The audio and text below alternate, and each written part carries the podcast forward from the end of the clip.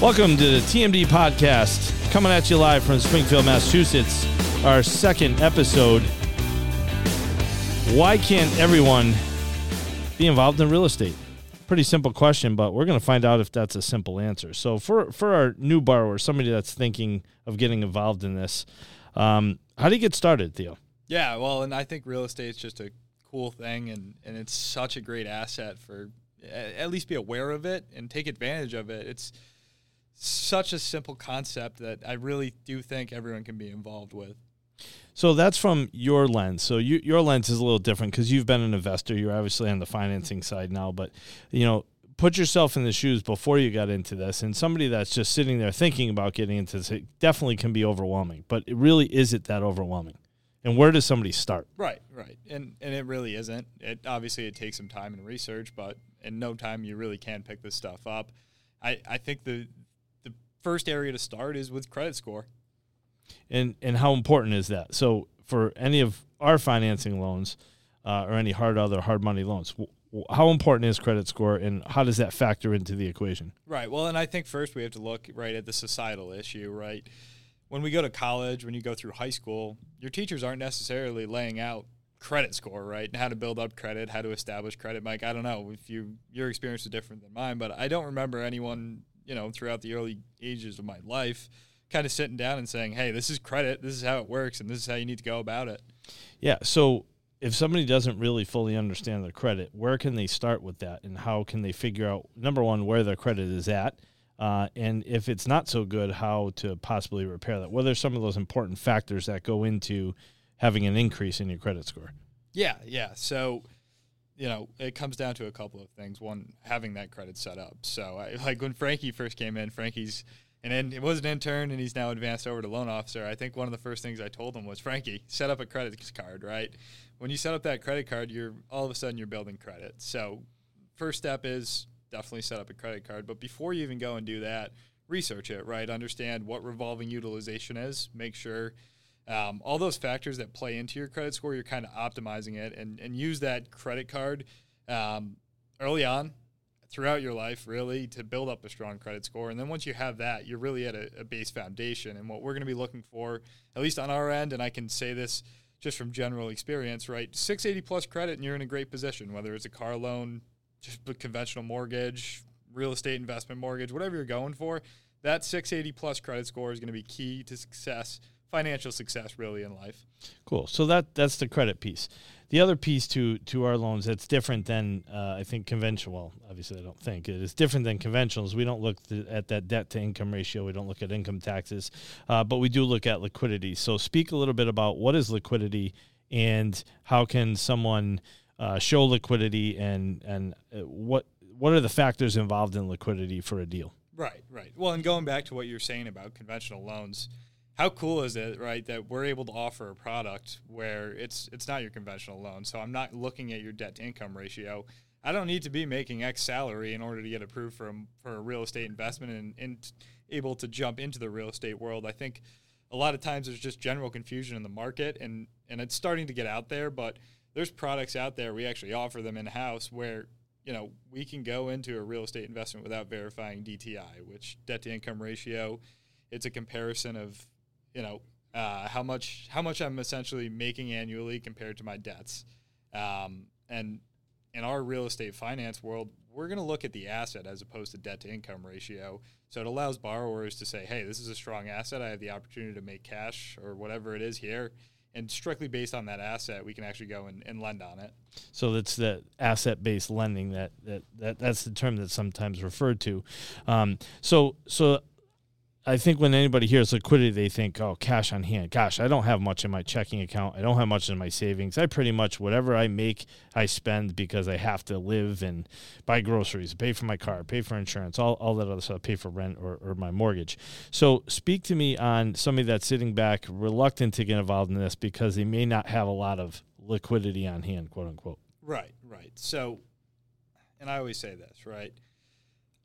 My first suggestion with someone limited on in terms of liquidity would be can you set aside that extra $100 $200 a month I, I really think that's the best way to go about it and i think using your own liquidity is a really strong way to get into it right you truly are taking that risk yourself with that being said, and I say this to some borrowers sometimes, when you come to me with like, say, Mike, you came to me with a deal where I have the opportunity to make hundred thousand dollars. Well, damn right, I'm going to go and find that liquidity in order to back that deal, right? So, in a case like that where the opportunity presents itself, there's always going to be places where you can find that liquidity, whether it's a private lender or a promissory note.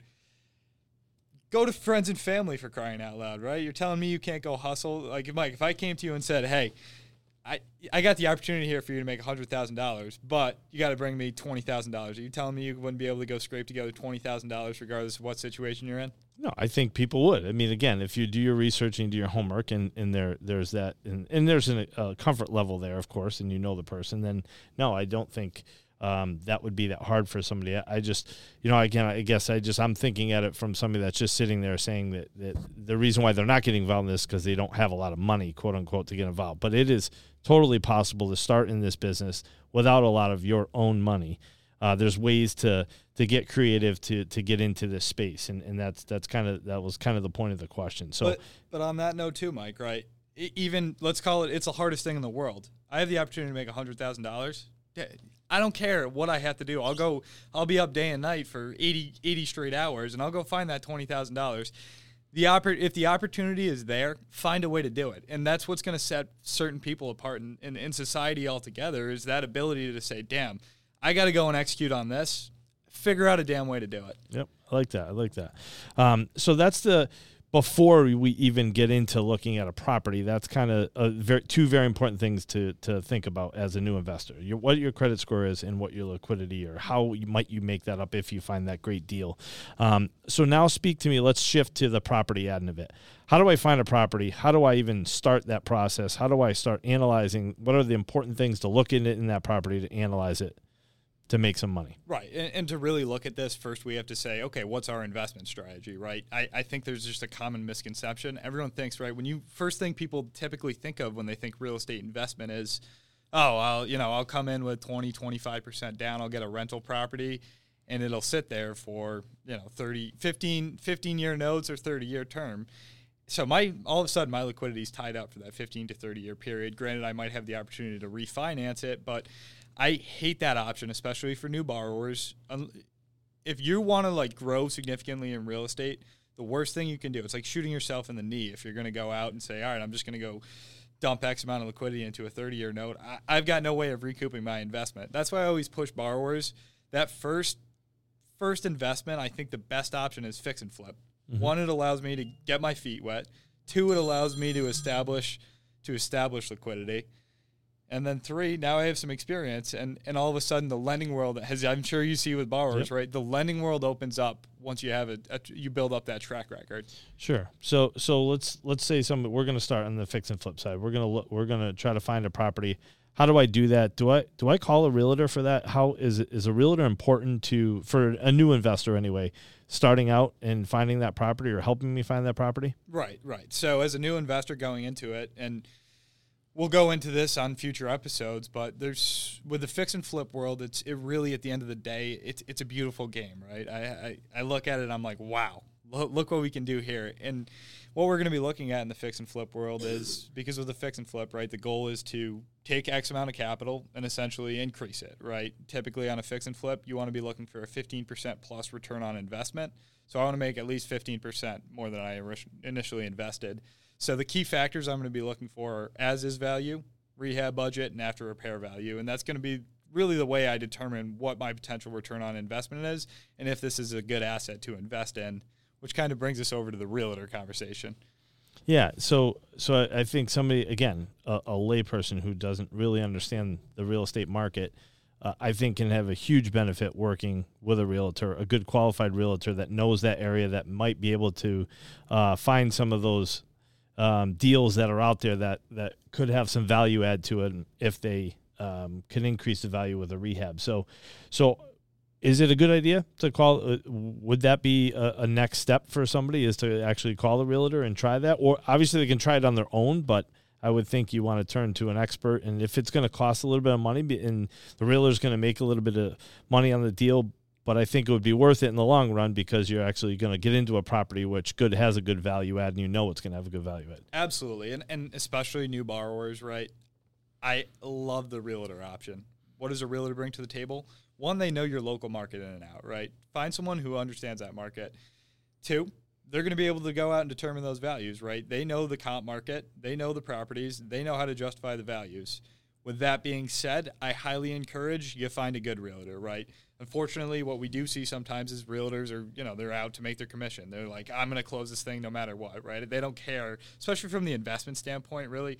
We want to see our borrowers be successful. So find, find almost a realtor who's like, yeah, I, I, I'm in on this game. Like, right? They're an investment realtor. They, they want to see you succeed on that property so they can have you constantly coming back. Um, so find a good realtor and, and one that's not going to necessarily screw you. But there's so many good realtors out there. You just got to find the right one. Sure, and it's like anything else. Do your homework, call a couple different people, uh, see who you have a good fit with, and uh, look for referrals, things like that. We tell our customers the same thing. You know, like uh, you know, go check out our our reviews and you know like it, that's what you do. You make people do their homework or you, you, want them to do their homework. So on the rehab end of this so you mentioned rehab you know you mentioned as is value rehab and then after repair value. On the rehab issue how does a new borrower how do they determine that? Yes yeah. the property needs rehab but i'm going in i don't i've never put a hammer to a nail let's say how do I go in and estimate how much money that rehab's going to be? yeah, yeah. And and I always say this. I'm like like when someone calls me in and they're like, "Well, I'm going to go in, I'm going to paint the place." And I'm like, ask yourself this. You you really want to be the guy doing all the work or you want to be the numbers guy, right? You want to be the one moving shuffling papers.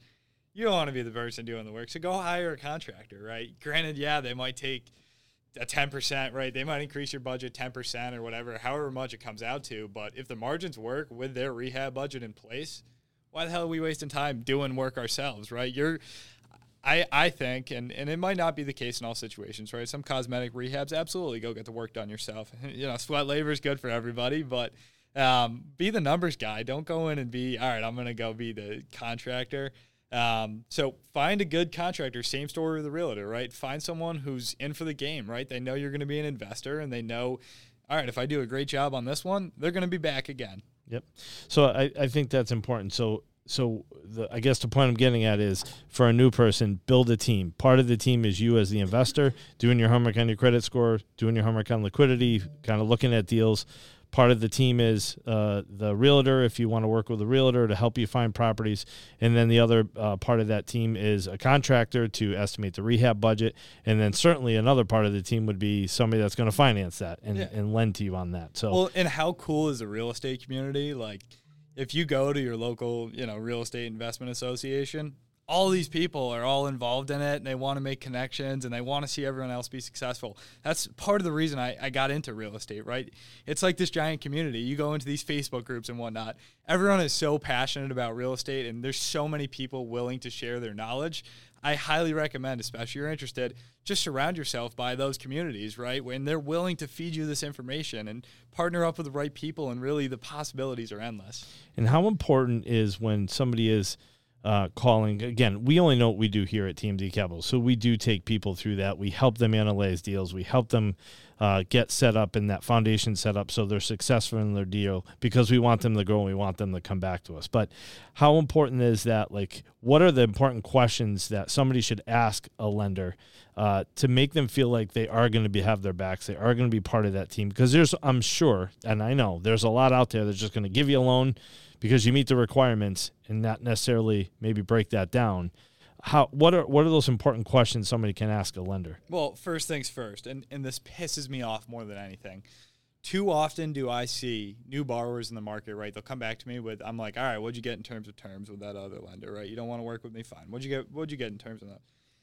New borrowers get screwed every day. It's it's it's it's awful to see, right? So get an understanding for what rates are. If you're working with a direct lender, even you're working with a broker, right? Rate should be pretty par. Right now, I think today you should be anywhere from realistically, you should be if you're going in from a new borrower perspective on a fix and flip note, it should be 12%. That's going to be variable as markets shift. So first things first, get an understanding for where rates are. And honestly, and I feel like this is just general, if you're ever paying more than two points on a loan, does it really make sense? Like, in, in what case should I have to pay more than two points on a loan, Mike? Sure. Well, not very. There's not many very not many cases like that. I mean, obviously, if it's a smaller type loan, there's usually some minimum origination fees, so that's either going to bump up the points or or a, an additional fee. But uh, 99% of the time, two points is pretty standard in the market. My, and, my whole point is make sure you're not getting screwed by a lender. And again, that goes back to just reading these reviews and talking to other people. Who who's a good lender, right? I, I I'll tell you right now. Obviously, this is the TMD Capital podcast, but when we bring in a new borrower, we have the opportunity. Tell me I'm not wrong. We do have the opportunity to take advantage to them, but it is our policy, right, where we're going to say no. The they we're still going to treat them as if they're the most experienced borrower in the world. We're going to get them access to fair pricing. I'm going to analyze their deal in and out because and I think that's more important than anything on a new investor, right? The ability for your lender to come in and say, hey, this doesn't make sense. Where can we cut margins here? Does this deal really make sense for your first investment? Could we go find a deal with a stronger return on investment? All of those key questions, if your lender's not asking them, switch lenders. Yeah, I, I, and I think that's something that uh, I think we do very well here, and we do we don't care how big, how small, whatever the loan size is, whatever the deal size is, we analyze that and make sure it is a right fit um, for both, for the lender and for the. And for I, the I love the new borrowers because it's like we got a clean slate here. Let's go build something. It's like I have the opportunity where I can say, "Hey, let's structure your LLC like this." Now we're going to put into place this factor, this factor, and this factor. And now, yeah, we're just going into our first deal, but now we got a scalable model. And guess what? all of a sudden we're moving volume, Mike. We take borrowers from one to next year I'm moving five. The year after we're moving ten. How cool is it to watch that happen? Yeah, and I think that's something that uh, does separate us apart. And uh, if you are new and you're out there and you're listening and you have other questions, again, that we can do a, probably a two-hour podcast just on uh, how to invest and how to begin in this space. Um, but we wanted to give you a little bit of a taste on what what it would take. Uh, hopefully, we've alleviated the the uh, apprehension to get involved in this space, and we'd love to have you call us here at TMD Capital at 1 800 571 7405. This is TMD Capital Podcast signing off. TMD to the moon. Until next time. Let's go.